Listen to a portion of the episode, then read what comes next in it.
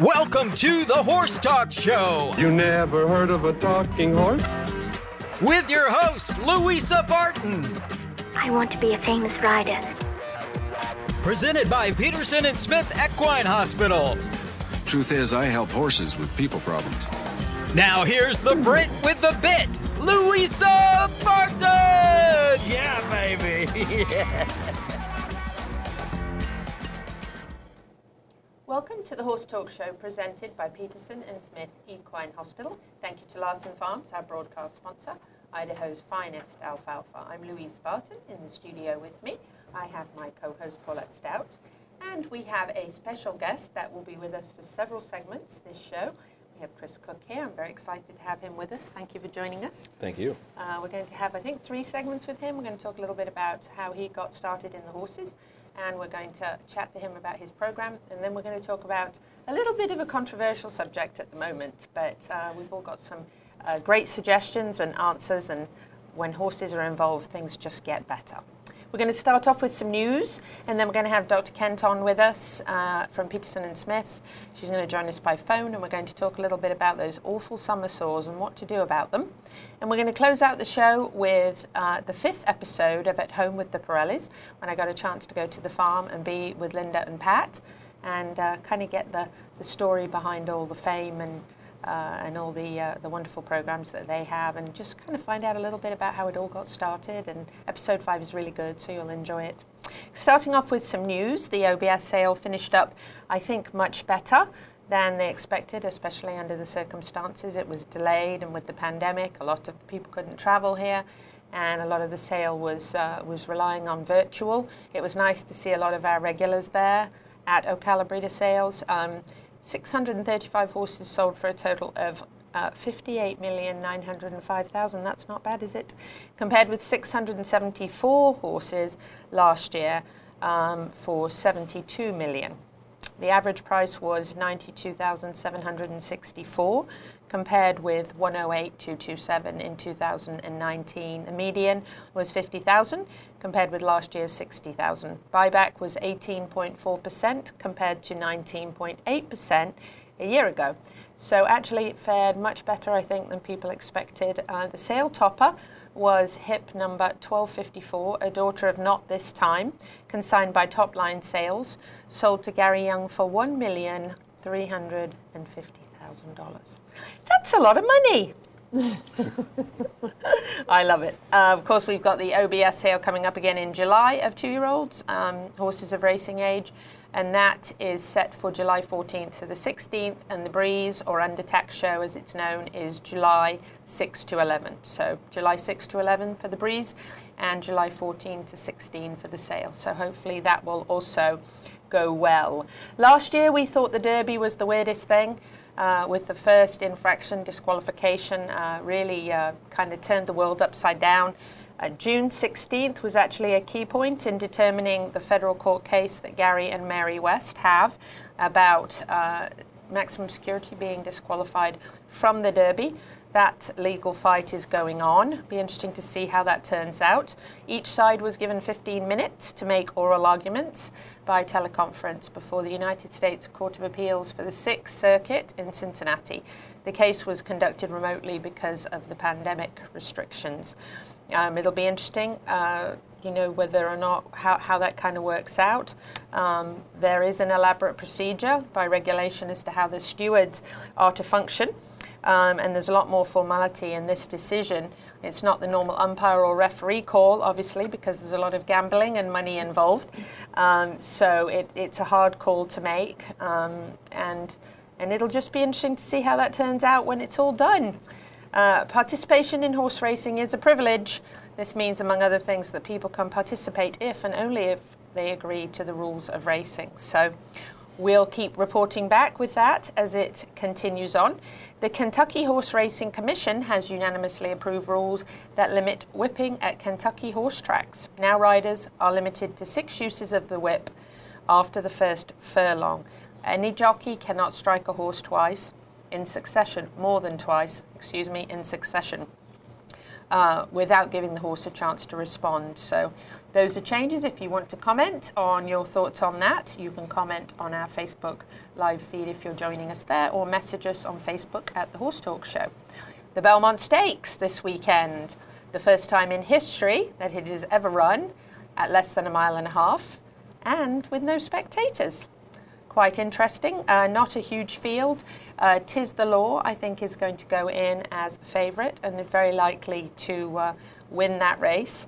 Um, very interesting year when the Belmont Stakes is running before the Derby and the Preakness. The Derby will run on September 5th, and the Preakness will run on October 3rd. Very interesting mm. series this year, so uh, not sure how it's all going to pan out.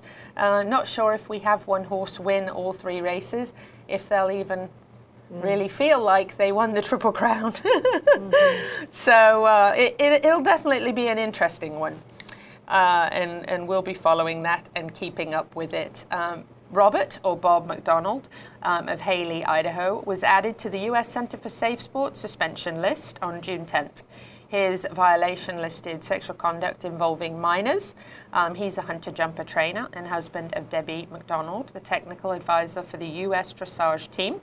Um, he's been deemed permanently ineligible from the U.S. Equestrian Federation and USA Hockey. Um, that uh, was released this week, and um, we'll also be following that story. I know we've had a lot of yeah. of these um, safe sport issues and concerns coming up. Um, the alleged misconduct is from 47 years ago. Wow, it's a long time ago.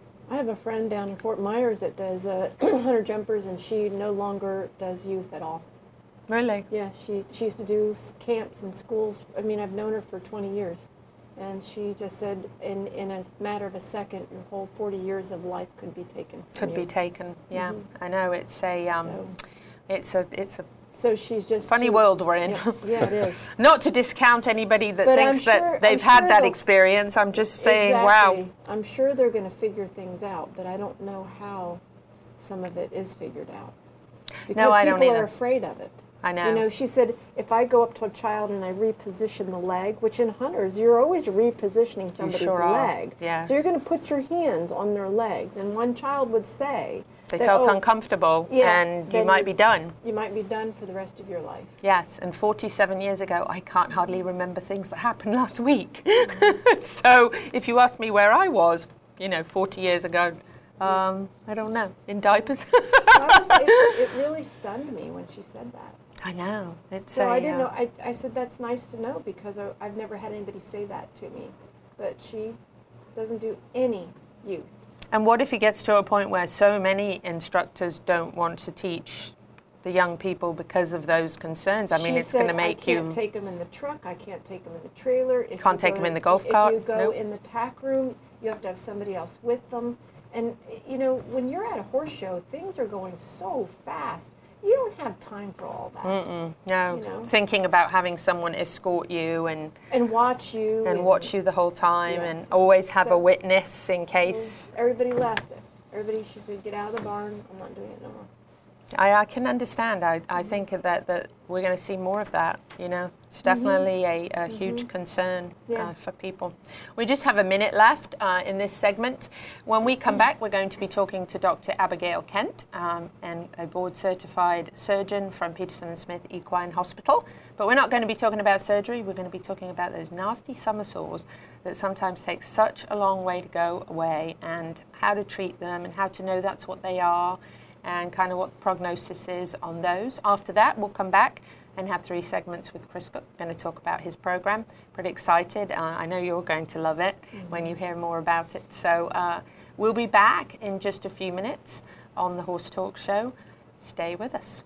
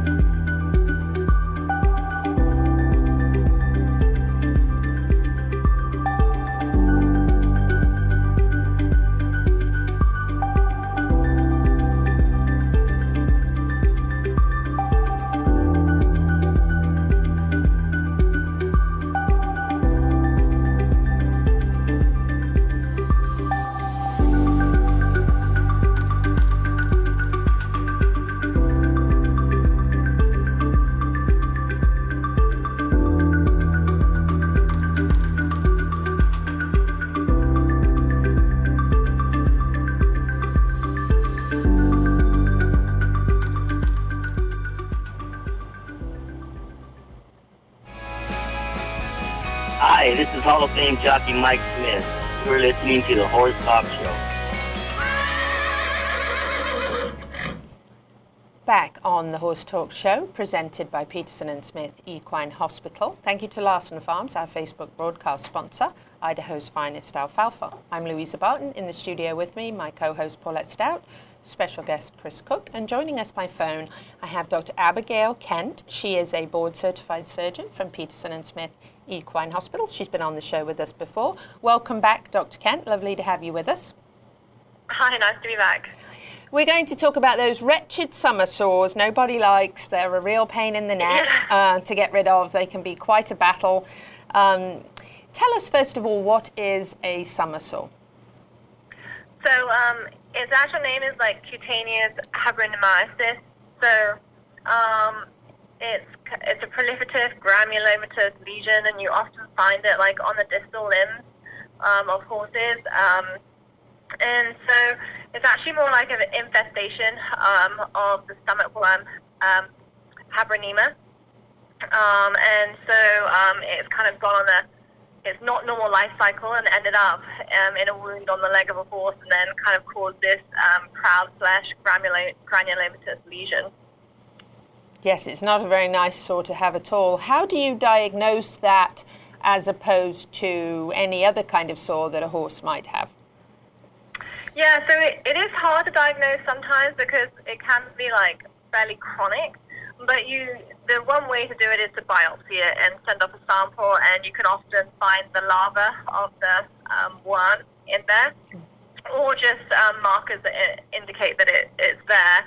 Um, basically, you'll have like a non-healing wound um, that kind of looks nasty, kind of proud flesh kind of lesion, uh, granuloma, and that's it will be on your differential list, so you biopsy it. And um, the other way, obviously, because if you don't get a positive result on biopsy, is to treat it and see if it responds. Uh, so treat it for Habronema and, and see if it responds.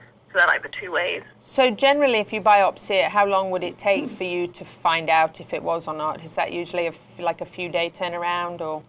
Yeah, yeah, it's pretty quick because it's um, yeah, you send it off, so it's just um, like a surgical biopsy, so it takes about three to five days. So it's you know, by the time you, it's not going to add to, it's not going to set you back in terms of like you've probably seen that lesion for a little while, and mm-hmm. you know, just three to five days is not going to set you back any.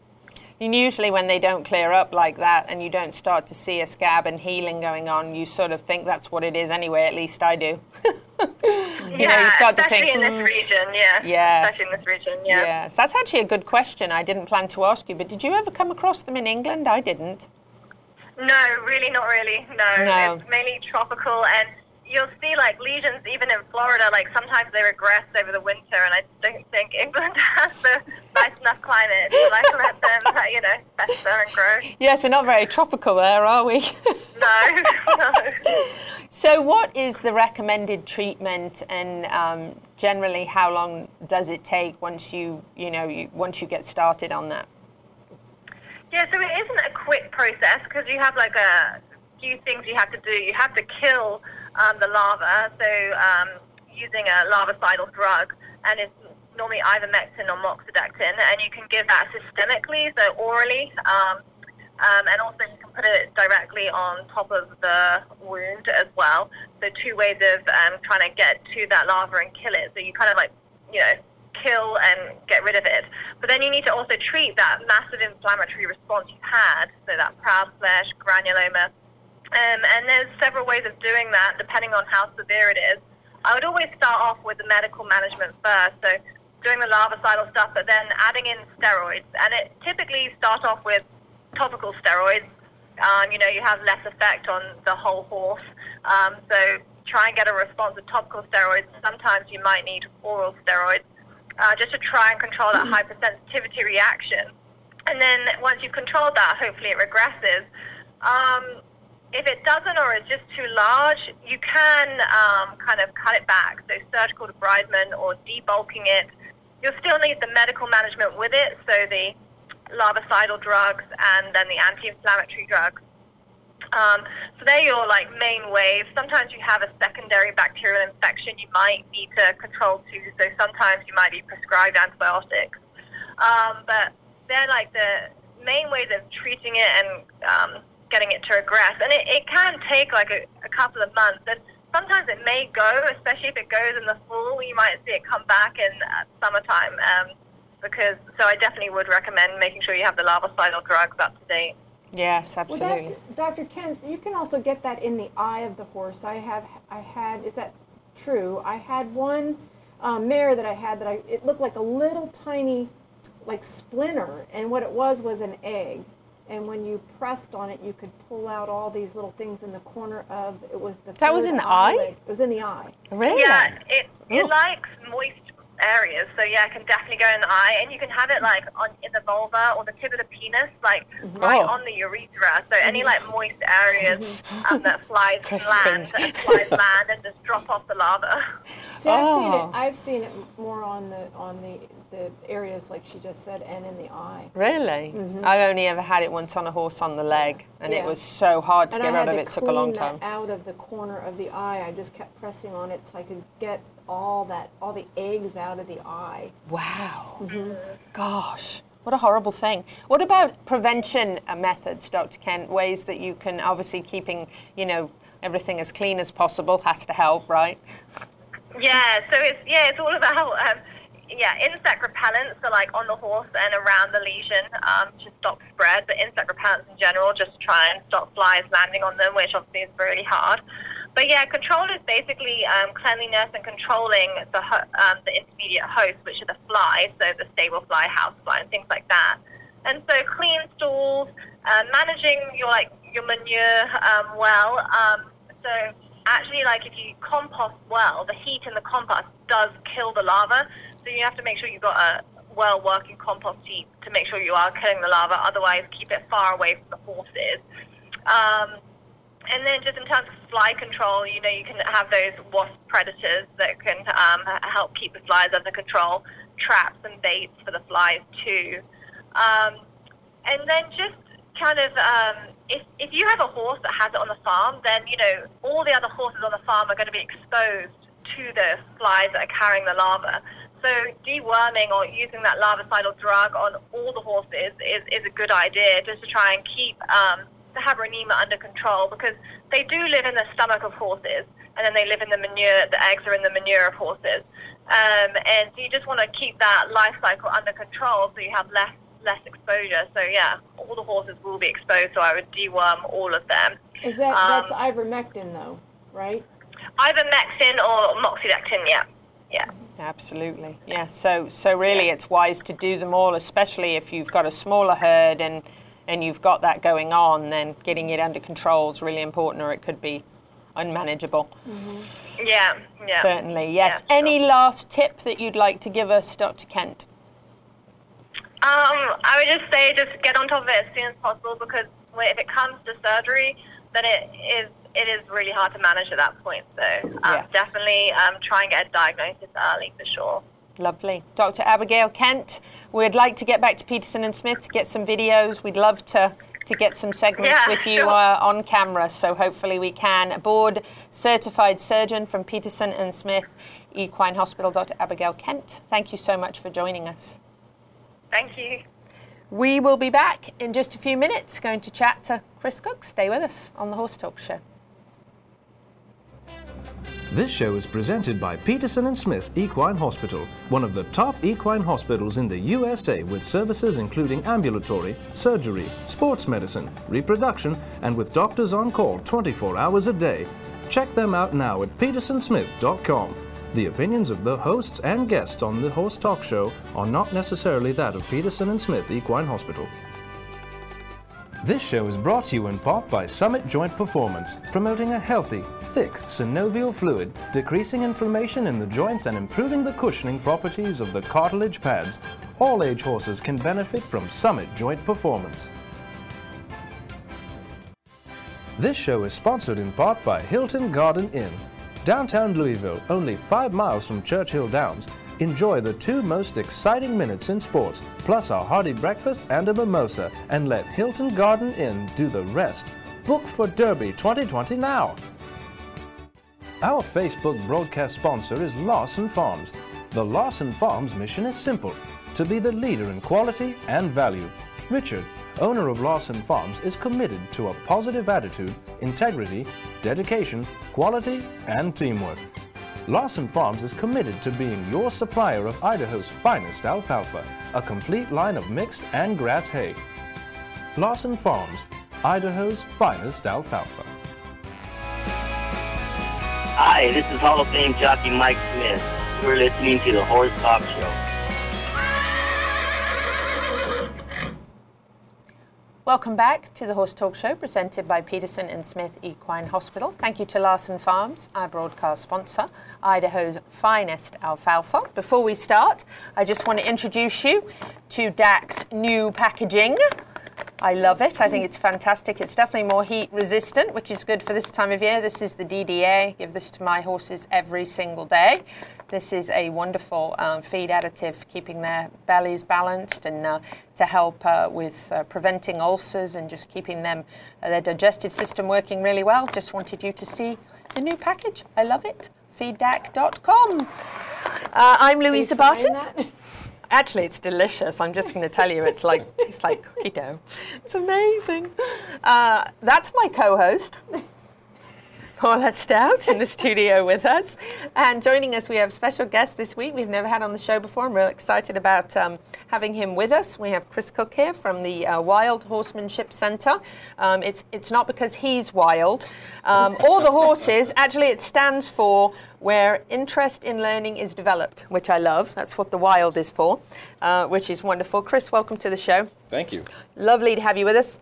Um, tell us a little bit of your background. Where did you grow up and how did you get horsey? Well, I, I grew up uh, a little bit everywhere. I was born in, in Illinois, um, in Springfield, Illinois. Uh, my dad uh, moved all over the country for his career in biotech and biopharmaceutical. Really? And, yeah.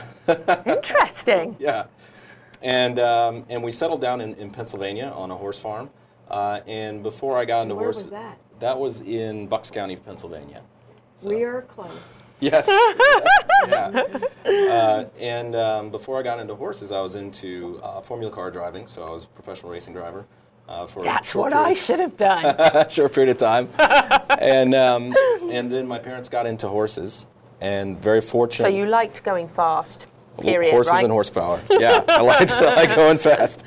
Um, and and so when we got into horses, we actually started off with a, a horse rescue, and the horse rescue was promoting natural horsemanship for everyone to to learn how to uh, work with horses, learn about horse psychology, and the horse-human connection.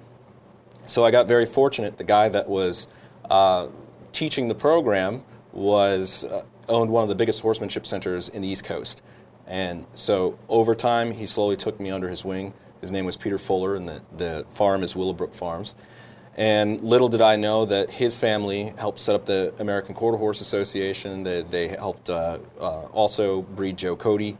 Um, multiple champions were, were born and bred at the at that center.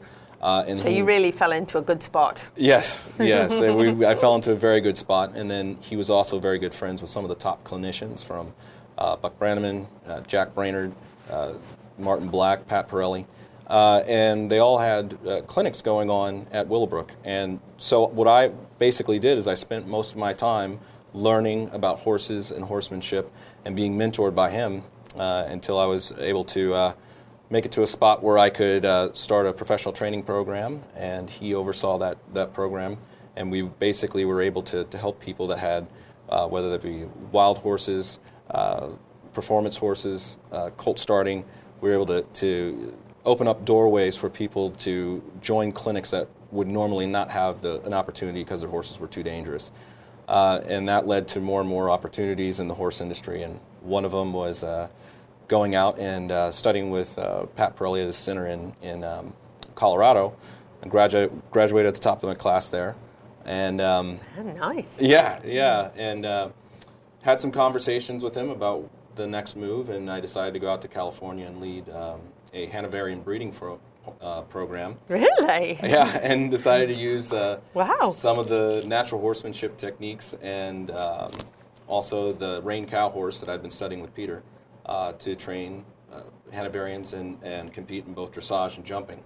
And so we finished first in, uh, in California and third in the, in the country with uh, the fastest trained uh, colts. which took about six to seven months, where most people took two years. And that was all because we were using the psychology uh, more than just uh, release of pressure and force. And the colts took very, very well to it. And, um, and then from there, I started to branch out and, and was uh, head of strategic development for an uh, organization named Hoofbeats, and they were in, located in the Middle East in, in Dubai and Qatar. And we Wow, you've had like such an interesting life. Hey, well, if you're joining us on Facebook while we're talking to him, we're going to pop up some um, some photos uh, of, of him with horses. We've got a few here that he sent for us, so Yeah. we can we can be doing that and and uh, while you're talking. But yes, t- tell us tell us more. So Dubai. yes. I've always wanted to go to Dubai. Yeah, it's, it's a pretty interesting place. And um, uh, so there was actually the, the owner had a contract with uh, the Qatari government, the Qatar Foundation, uh, which is one of the largest sovereign uh, equine or equestrian, uh, sorry, education funds. Uh, their equestrian program was needed reform.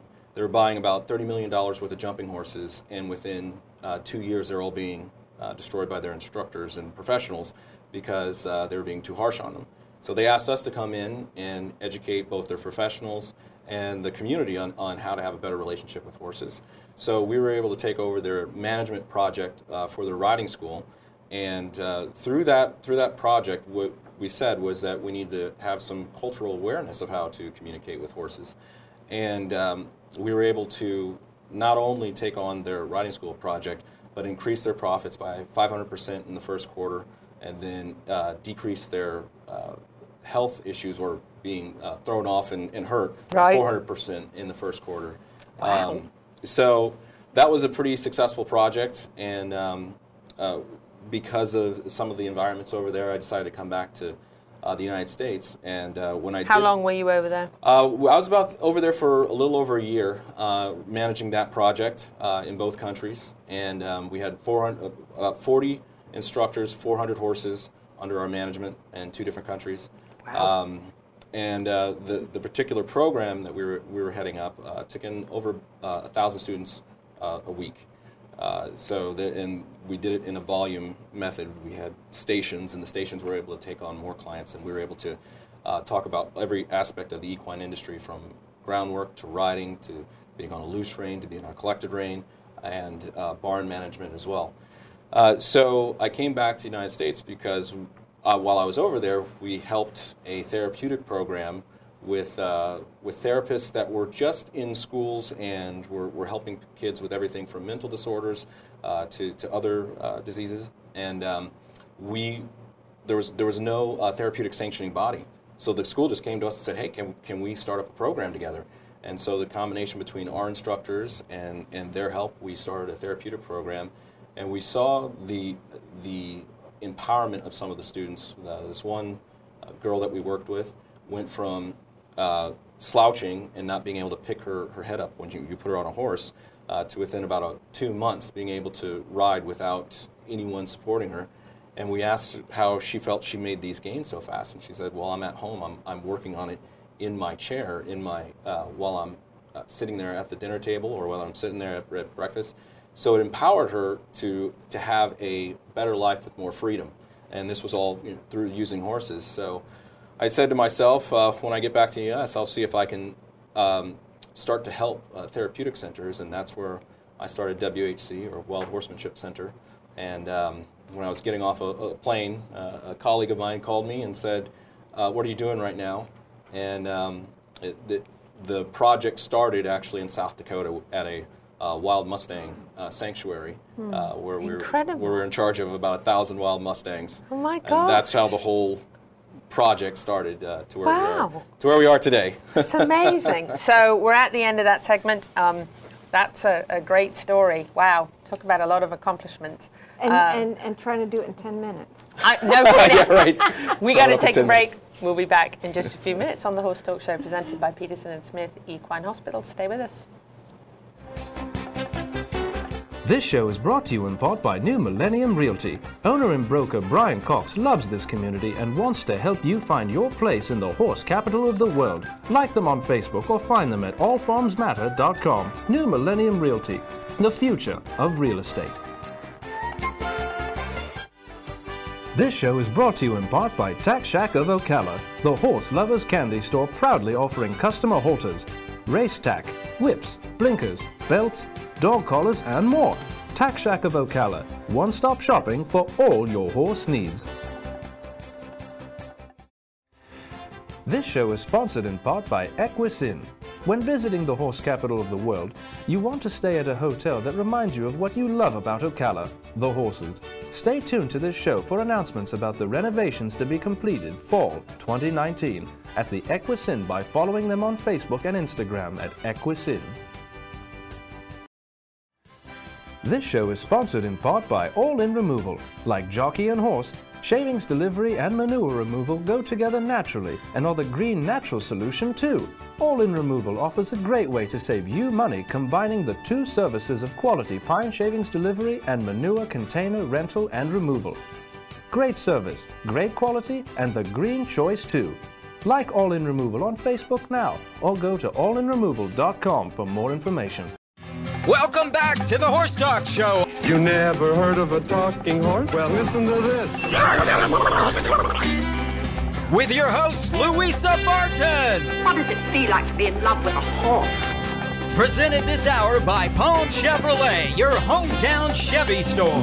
Now, here's your pretty, pretty Louisa Barton. You're fab. You're switched on. You're a bit of all right. Yes. Back on the second half of the Horse Talk Show, presented by Palm Chevrolet, your hometown Chevy experience. Thank you to Larson Farms, our broadcast sponsor, Idaho's finest alfalfa. I'm Louisa Barton in the studio with my co-host Paulette Stout, and we have been talking to uh, Chris Cook. He is the CEO and president of the Wild Horsemanship Center. We talked a little bit about his childhood. How old were you, Chris, when you when you first rode a horse? about 18. Oh, yeah. so you weren't little tiny. No, no, no, no. I uh, didn't get into the horses till a little bit later on. Actually, to be to be honest, I, I rode a horse the very first time I was about six years old, but I didn't But really really ride involved, horses. yes. Yeah, yeah, till about eighteen. So tell us a little bit. Um, you, you right before the break, we kind of got to where you come back to America. You'd started the, the this horsemanship center. Tell us a little bit about what the the idea uh, of that was. I, I see a lot of like positive human horse interaction involved, which I think is Yeah. really important. Yeah, Um, the and that and that's uh, exactly what it was was about. Was um, when when I came back, I really wanted to to help uh, therapeutic centers uh, with general horsemanship and then also sustainability in the equine industry. Uh, so what we what we came up with was a concept of coming up with a sequential order of how to teach staff and uh, through teaching staff and volunteers through uh, clinics and also curriculum that the the centers themselves could have mentoring programs and then also have a sequential order of how to both train horses uh, and then also how to, to, to give lessons and have solutions for what's happening in, in lessons, uh, which, which also led to our, our research project with the University of Florida, uh, which was measuring uh, the effectiveness of our training on uh, therapeutic horses. Uh, and so what we were able to prove with that, with that project was uh, that 80% of, of therapeutic riding centers don't agree on horse behavior or the solutions on how to how to uh, fix what's going on, um, which Is that right? That's high. you know, I I also know that people that do therapeutic riding generally are not horsemen. So Sometimes, yeah. and, you know, and, and that's always an issue. In fact, a lot of them are. Yeah, yeah. There, there's a there's a good mix of uh, people that do come from the equine industry or or have strong training backgrounds, but there's also a mix of people that ha- have gotten into it more either for the mental health reasons or, or physical reasons, and they wanted to help people that way, and they may not know There a might lot not about be a horse person, but Exactly. there might be like a PATH yeah, and a instructor lot or of the horses something. Yeah. being donated to those programs instead of bought, then you know it's Right. something that somebody didn't want and isn't actually. What a is the problem that the horse came well, with, right? it's not a trained th- a trained service animal. Where when you give a dog to from the southeastern guide dogs, those guide dogs cost about sixty thousand dollars. right, right. I mean, they are trained therapy animals. Right. So there are steps that a horse coming in may need Right. to go through to be suitable for Yeah. a therapeutic That's program. why the And- one that I'm trying to train to Yeah. be a therapy horse. And one of the things that we, we found with uh, the therapeutic horses is that they were getting behavioral issues uh, in certain situations, or quite a few situations, uh, because a lot of times there wasn't any training after the after the class, or if it was, it was minimal, or it might be um, not toward the specialization of being a therapeutic horse. Uh, so what we did is we, we created a program to help those uh, behavioral issues uh, to help mitigate them, and then also create a program that you can apply directly into lessons as well. So you have the horse development side, so how you train a horse, and then you also have the side where what you what you do inside of a lesson. Um, Train a horse as specific to, to therapy therapeutic riding. or specific training. Uh, specifically to ther- therapeutic riding. what would so, you say would be the difference between training a horse and one for therapeutic riding? So the the main differences that I, I see is um, first of all you're going to have to have a, a, horse become confident with sidewalkers. You're also going to have to have, have like let's say you, you let take the PATH therapeutic uh, rules and regulations. So they, they ask that the horse be at your shoulder, so your shoulder is at the pole of the horse, and that you have about um, uh, a lead rope's worth of length in between you and the horse. Now, if you are going to, to walk forward and have that horse lead with you, what, it, what needs to happen? You can't use that lead rope.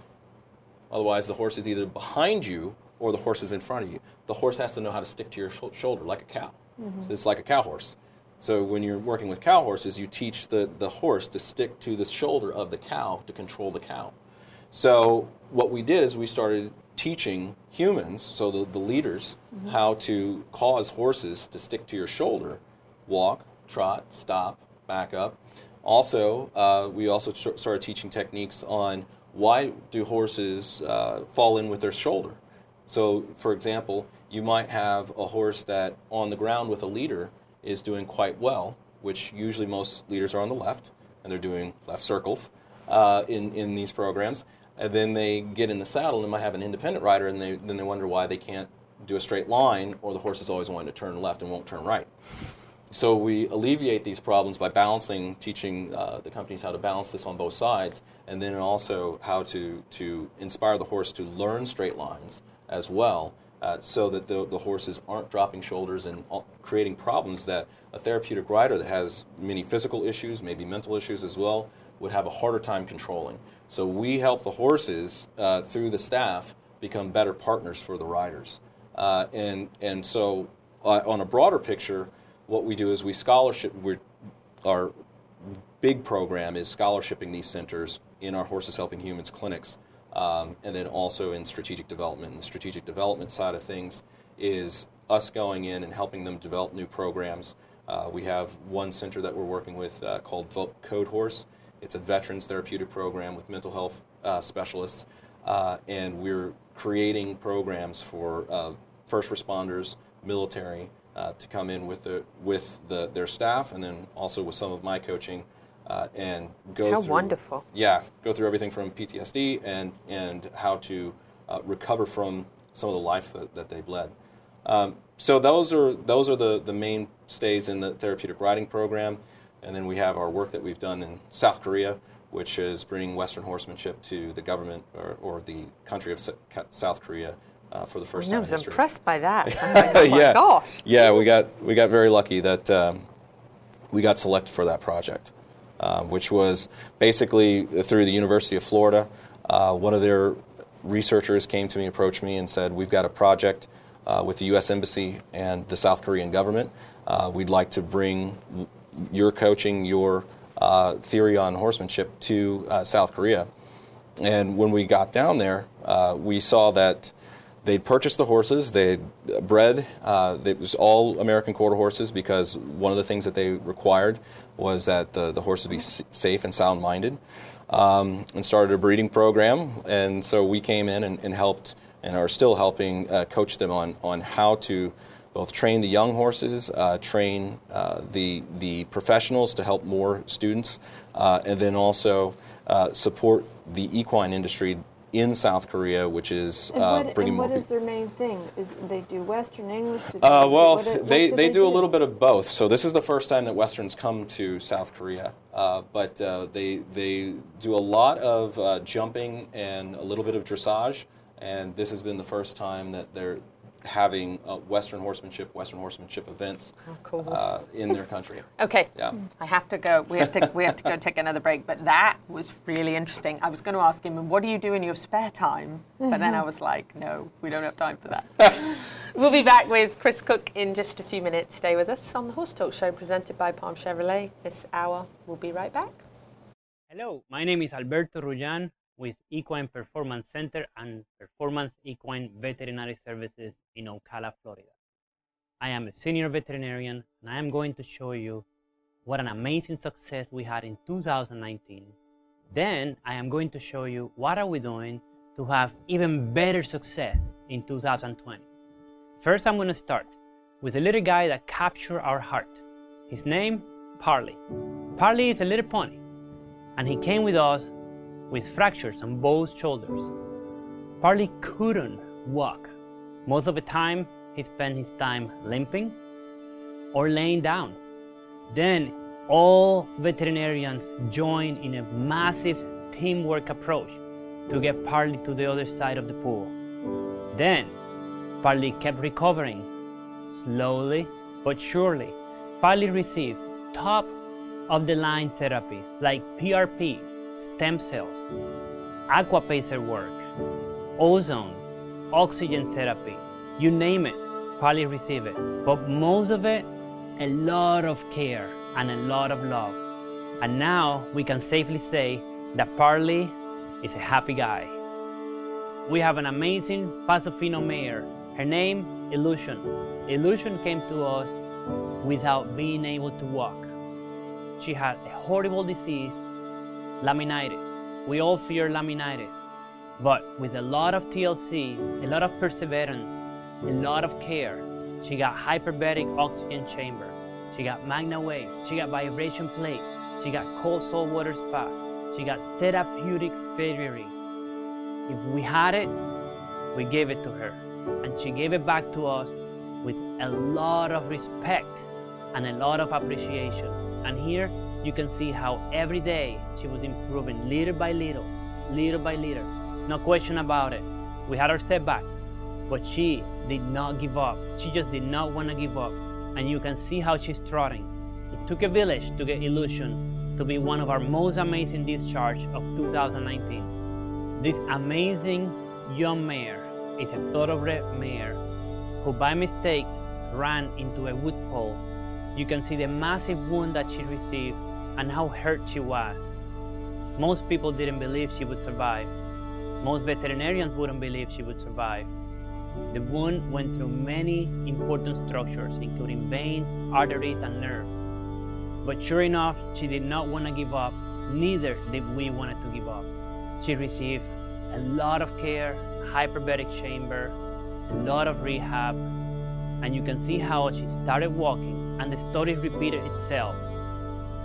Every day, a little bit more, every day, a little bit more, and our team, relentless, with every therapy that we had and a lot of love, we were able to get her to walk, get her to go home again, and finally get her to be sound and gallop on her pastures and be a happy horse. Lastly, I am going to present you probably one of our biggest success ever. I present you Easy. Easy is a young filly, young thoroughbred filly, who was neglected because she had foot infection on both front feet, because she had bone infection on both front feet, and Easy was forgotten. Many veterinarians gave up on her. Owners gave up on her. She was rescued, brought to us, and here is what we got. Easy, slowly, every day, she kept, she was telling us she did not want to give up. She wanted a little bit more, a little bit more. And very quickly, after many treatments, including hyperbaric chamber, saltwater spa, therapeutic farriery, and a huge teamwork, she kept walking a little bit more, a little bit more every time, until she finally was our most successful discharge of 2019, where she is now living happily with her friends at home. Because we believe, we believe in miracles. we believe that if we work hard enough and if you have the right team, we can definitely do the impossible. But most importantly is that we're not stopping here. Now I am going to show you what we have for you for 2020. We are opening a state-of-the-art surgical room where we're going to be able to take our level of care to the next level. Now, the sky is the limit. You guys enjoy. Thank you very much for an amazing 2019, and let's wait for what the 2020 is getting us.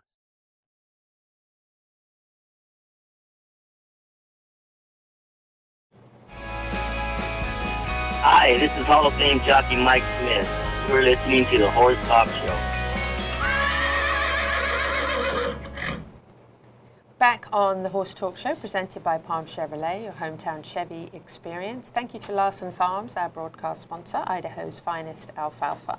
I'm Louisa Barton in the studio with my co-host Paulette Stout and special guest Chris Cook. And we've been talking about wild, the Wild Horsemanship Centre and all the incredible things that uh, it does. And actually, on the break, I found out that his wife flies Black Hawk helicopters in the Army and she's learning to be a commercial pilot. So between the two of them, they're quite amazing. Uh, but one of the things I wanted to, uh, to talk to Chris about is we have had a very trying and very difficult year. 2020 so far has been um, one thing after another. It seems like maybe aliens are next. Who knows? Uh, that's what they say. Um, but one of the things that I want to talk to uh, to Chris about is his program really focuses in on. Um, you know, working with the horse and the person relationship, and, and lots of different issues that people have to deal with, whether they're veterans or, or they have some disability. But one of the things that he mentions in his list was diversity and it got me to thinking about what we're going through right now, which is very controversial time. Um, and so, can you share with me a little bit of your opinion of some of the problems that you see, um, whether you see the, the racial tension or if you think it's another much deeper issue, perhaps? Well, I think there's a, a little bit of both. You know, I, I think there there is um, racial tension that, that also has some deeper uh, issues behind it. Um, you know, one of the things that, that I look at in, in, some of these neighborhoods, and to back up a little bit, you know, I've uh, I've lived in just about every part of the United States. I've lived in everywhere from uh, New York uh, to San Francisco to the Midwest and, and even the Deep South. Um, in in uh, the inner city of St. Louis, um, and uh, and then also in horse farms in Pennsylvania and in Florida and other places as well. Uh, so, you know, I, what I've seen is that we've got places in, in America um, that have lower socioeconomic uh, means, so to speak, uh, that where you, have the kids that may not have access to, to good educations, uh, they might not have uh, access to, to a two parent household, which I think is a, a very uh, important part of, of growing up. Um, and what you're seeing, I think, is, is a lot of unrest that do, that comes from not being able to have uh, the right access to success. And when I when I say that, I kind of mean more of what what's the pattern towards success. And so, you know, one of the things that, that I know is, works and has had worked for me is uh, mentorship, uh, creating value, creating value in yourself through education, uh, and then also uh, being able to give that value back into the community. Uh, and you know, the, the last one is hard work. Um, and not saying that people don't want to work hard, but they may not know how that how to access that. Um, so I see that, that one of the solutions is through grassroots programs. Um, you know, you see a lot of uh, programs that are getting a lot of attention right now uh, that might have more of a, a political side to it, uh, which there's not necessarily anything wrong with it, but I don't know if that's all the, the best solution for change. Um, you know, I, I come and think of organizations like, well, even what we're doing with uh, foster children. Uh, we have a contract uh, with UHTH, uh, which was a part of uh, Heart of Florida Youth Ranch, where we helped them yeah. raise raise money and raise capital for their, their horsemanship program. And then we also did strategic development for their curriculum. Uh, and what we did is we really focus on empathetic leadership. So teaching the kids how to view their life through interacting with a horse, uh, through observation, connection, uh, goal setting, and then also self reflection and being like, okay, if that wasn't the, if I didn't get the result I wanted, why did that happen? And then attaching those successes uh, and, and both the, the failures is understanding why you, you failed uh, or didn't meet the goal, and then also understanding what was been br- bringing you success and doing more of that. Uh, so grassroots organizations like that, uh, and then also uh, we have a, a partner of, uh, named uh, Fred Stokes. He's a Super Bowl champion, um, and he has a program called uh, Lint Brother, who goes into communities, predominantly in the inner cities, and works with young men that uh, don't have fathers and don't have good male role models. And he teaches them how to, to have connections, good conversations with each other, build long lasting relationships. And those relationships that they build with each other spring out and go into other relationships that they might have uh, with th- their family, uh, with getting into uh, marriage and things like that. Um, and then Joe Gibbs, uh, the, from racing fame and NFL fame, has got a great program uh, called Game, Game Plan for Life. Uh, and he goes out and does everything work from works with prisons and then also uh, works in, in uh, inner cities as well. So those type of programs is, is what I see uh, can actually help uh, young people get over some of the challenges that are, are going on today. So basically, it's mentorship all the way around. Uh, that's how I feel. It Which is, is funny when he came into my office before the show. That's the mm-hmm. first thing I said was when we were talking about what can we do about this problem. Well, generations yes. bringing up generations. Yeah. yeah. And there's so and many kids who are missing one or even mm-hmm. both parents or mm-hmm. their parents are absent and they don't have like our kids here in Ocala can yeah, just but, pop to the farm, you know. Just like we talked about where where certain parents and we're not going to mention names, but they're brought up correctly and they still take a why. They're very hard even though they're brought up correctly and they've got good educations they still don't go probably in the correct direction. Right. Yeah. And, and you know the other thing that I've seen, and we talked a little bit, you know, earlier as well, is um, you look at the neighborhoods that that might have uh, low socioeconomic uh, means, and the government might be uh, giving money to them, and there's not change or not a lot of change, and you, you look at why.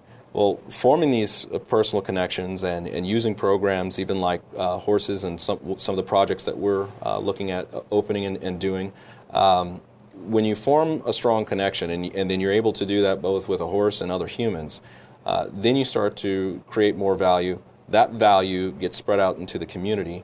Uh, then more businesses want to invest in, in those. Area. Yeah, right. and and then you know you, you have the opportunity to to have that value relate into taxes, and those taxes help better schools. So I, I, think that that is one of the reasons why you know some of the, the things that we're seeing today, um, the issues aren't really getting addressed as well as they could be. I agree. A lot of times the kids don't have someone to look up to. They might be afraid of law enforcement because yeah. maybe they have a parent who's been in trouble, so that's kind of ingrained into them that they're afraid of automatically, and they don't understand, and they haven't had a good example necessarily or a a good relationship or a you know a parent who's around or maybe the parent has to work so much they're not around at all and the kid is kind of raising him or herself right. and they need that somebody to look up to somebody that they and horses make everything better Absolutely. You know? So if you can, if you can put those pieces together, uh, yeah. it sounds like that's what you're doing. It sounds like we need millions more of you. yes. yeah. Well, we're trying to build it one one step at a time. Yeah. Do you um, do you see racism going both ways, or do you see it just is it a one-sided thing? You know, in my experience, uh, I haven't faced much racism in in my life, and I, I haven't either. I feel like yeah. I'm in a bubble. yeah, uh, and and um, I, I feel that that it, it's really sad that uh, this is the state of the country where they the that this is what is felt is that there's uh, systemic race, racism and div- division all over which I, I don't think is the, the case. Um, you know, I also think that uh, people are, when you intimidate people and said it, this is all over, that's what they start to feel. Right. Uh, and we need to talk more and have experiences with people uh, that may not have share our same backgrounds and find out more about them. And that's why I feel the mentorship part of things is so valuable. It pulls you out of your comfort zone. Chris, I could talk to you for hours. We'll have to have you come Same. back. Absolutely.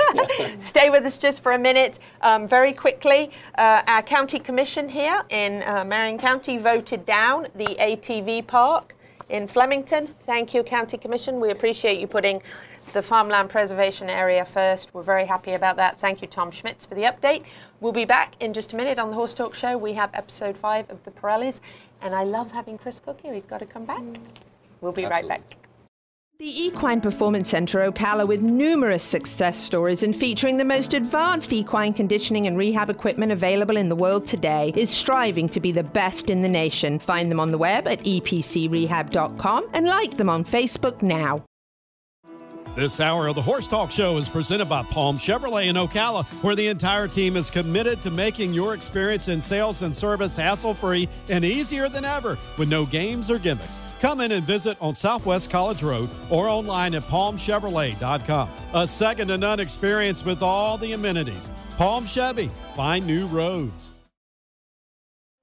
This show is brought to you in part by DAC Vitamins and Minerals of Florida. All horses need a solid immune system, excellent joint support, a healthy gut, and DAC has all the vitamins and minerals they need with the NASC stamp of approval. So like them on Facebook now or go to feeddac.com. DAC, it makes a world of difference.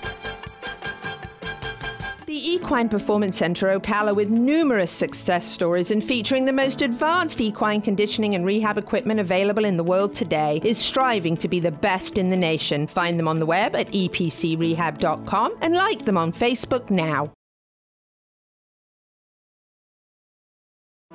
This hour of the Horse Talk Show is presented by Palm Chevrolet in Ocala. Experience the difference in buying. Palm makes it simple with no pressure, the best sales staff, and lots of inventory. Experience the difference at Palm Chevy in Ocala or online at palmchevrolet.com.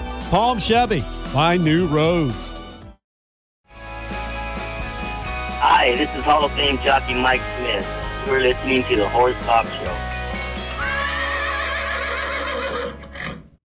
I'm Louisa Barton with the Horse Talk Show here with Pat and Linda Parelli, their farm in Ocala. We're at home with the Parellis in a series. We've learnt a little bit about their childhood, their romance. And now we're going to talk a little bit about how the program started. Linda, I'm going to start with you. Um, I know you learnt a lot from Pat. Um, even before the two of you got married and, and you moved to America, you were in this learning process. Um, back in the 80s, uh, it wasn't nearly so, we weren't nearly so technically advanced as we are now with internet and Facebook and social media and all that sort of thing. How did you get started and what kind of spurred you to? Obviously, Pat was already doing clinics and things, you'd learnt a lot, but what kind of spurred you to get started and how difficult was that before the age of all this virtual that we can do now? had the covered wagon. yes, that's right. Um, well, when I met Pat, he had these um, three videos, five videos. Five videos. And so I just started watching those to death and trying to, um, you know, go out and apply it. And I did make good progress, but then Pat would come back and do another clinic. Oh, gosh. Nothing like a dog going to the toilet just off camera. Anyway, so um, That was great. we're going to keep rolling. That's hilarious. Look, at least it wasn't Pat. At least you said it was the dog. Yes. Oh my goodness. Anyway, so um, uh, you know, I had these videos, but then if I got stuck, I would call Pat, and I was just kind of working on these little basic things that they it wasn't called the seven games in those days, but that's what it evolved to be. And um, so if I got stuck, I called Pat, and then I would go to the clinic again. And then the next year he came back. I said, you know, are you going to run a more advanced clinic? And he said, why? And I said, well, there's people like me that keep coming back, and we want to know the next thing. And so then we started running some basic and advanced clinics when I was um, now, you know, promoting his tours and setting up his clinics. And then when I came over to the United States, you know, we were driving around in our little old motorhome and we kept thinking about, you know, what do we need to do to help people and how can we put a program together that gives them troubleshooting and pitfalls and success tips and all that kind of thing. And Pat had this great idea, and he'll probably talk about it a little bit more, because he said, you know, martial arts has always been something he was passionate about. And he said the belt system is what we need in horsemanship. He said people mostly measure their results in competitions and things like that, but there's nothing that helps you measure how good you are with horses, just in general. And so he said, I'd like to do something that has levels and is kind of like the, the black belt, the martial arts belt system. And so we then started talking about, well, what should be in level one and then what should be in level two. And, and as we were driving around, he'd talk and I'd ask him questions and then I'd write, you know, be t- typing on my little laptop and putting all these programs together. And in those days, we had, we'd finish with level one and we put that out to the world. And people would finish it and go, Where's level two? It's like, oh, I'm writing as fast as I can, you know?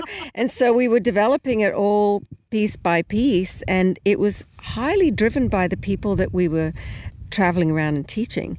So then we would see the success of what we were doing and where the pitfalls were and what we had to tweak on the program. And then finally in 2003, we launched the Savvy Club because we knew we had to go beyond DVDs that you could buy. This people were getting so immersed, and our program is so all encompassing, you know, because it's about behavior and it's about handling and then basic riding and teaching your horse to relax and, um, you know, or teaching them how to be more brave, teaching you how to trailer load your horse, how to prepare him for the farrier or the vet. There's so much in it. It's like we'd have a thousand DVDs, you know. And so that's when we thought, well, Pat was always passionate about doing something like a membership where people could be part of a club and learn together and be supported together. And so 2003 is when we actually launched that. Pat, tell us about starting the program.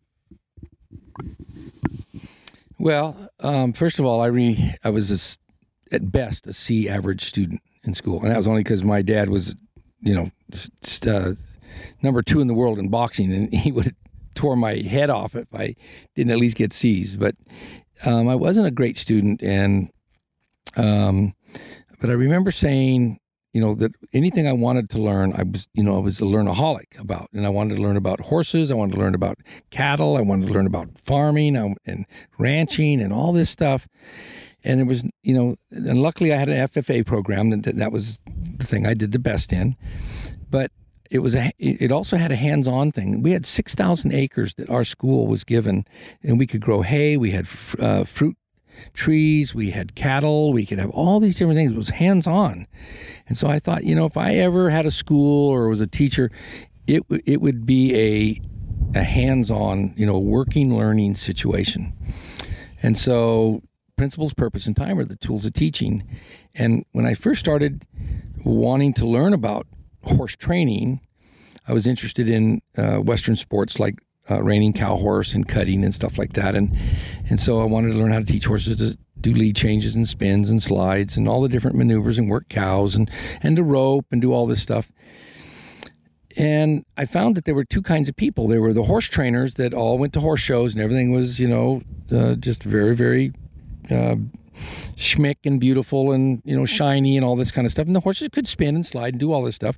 Then there were a bunch of cowboys that could get anything done on a horse, but they couldn't get them to change leads. They didn't even know what a lead change was. They couldn't get them to spin or slide or or any of that stuff. And I'm like, holy smoke! How can there be this very principled group over here that can't do anything on a ranch? How can be this purpose group of people over here that can't do anything you know in a in a show ring i go there's, there's something wrong here in the horse world and then I then I started noticing that that uh, that Western writers compared very good Western to very bad English, and English writers compared very good English to very bad writers, and so and and so people got into all these kind of uh, you know birds of a feather sit uh, you poop on the same rock is what I've learned, and they sit there and point out what, what's wrong with all the other groups.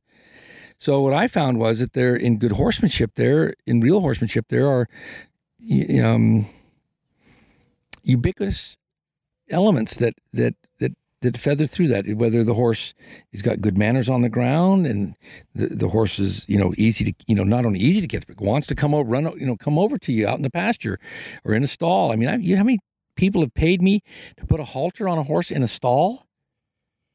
And and I mean I've done this in 27 countries, including Texas. and I'm telling you, I've had people what I've done to, you know, the things I've been asked to do that are just normal, regular things. Now, Cesar Millan is a friend of mine, and he does the same thing with dogs. I mean, people get, have no control because they have no communication with their animals.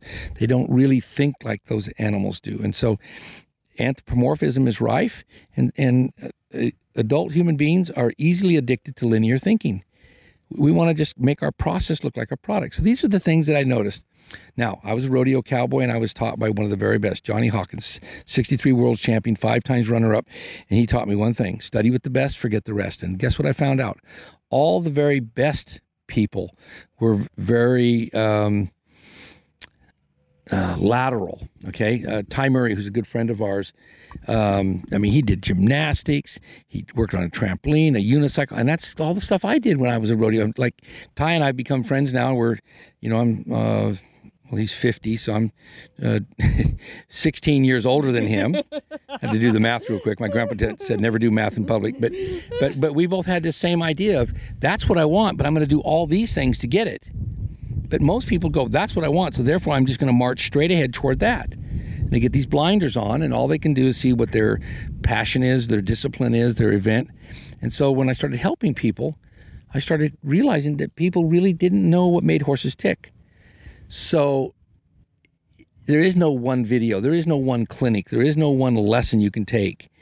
This is a lifestyle. This is a a, a life, a horse life, learning how to how to how horses feel, think, act, and play, and how to make what used to be frustrating fascinating, and how to think outside the box or the barn, how to uh, get horses to do things on the ground so that they're they bond, their their bonding, their obedience, and their exuberance is in the palm of your hand. That horsepower and horseplay coming together. How you can do that in the saddle. How you can be the, become the ambassador of yes instead of the minister of no. And that's what most people are with horses. They're the ministers of no. Stop, don't quit it. Stand up. Quit it.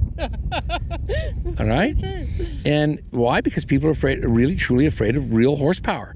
But once you learn, like I learned in martial arts, how to take that energy and how to put it into a positive thing. Yes, you can run fast as long as it's in a 10 meter circle. Right. That's how you can say yes to a horse that wants to go forward.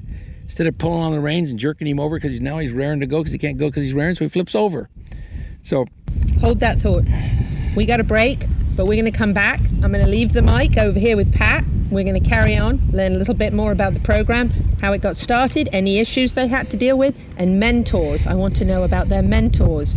So we'll be back. Well, shit You like know, that. Yeah. and- Put that on the internet. Oh, hi. we were chatting. Whoops. Whether you're in Ocala, Marion County, the horse capital of the world or not, happy horsing around till the same time next week. Make sure you like us on Facebook at The Horse Talk Show and check us out at thehorsetalkshowNetwork.com.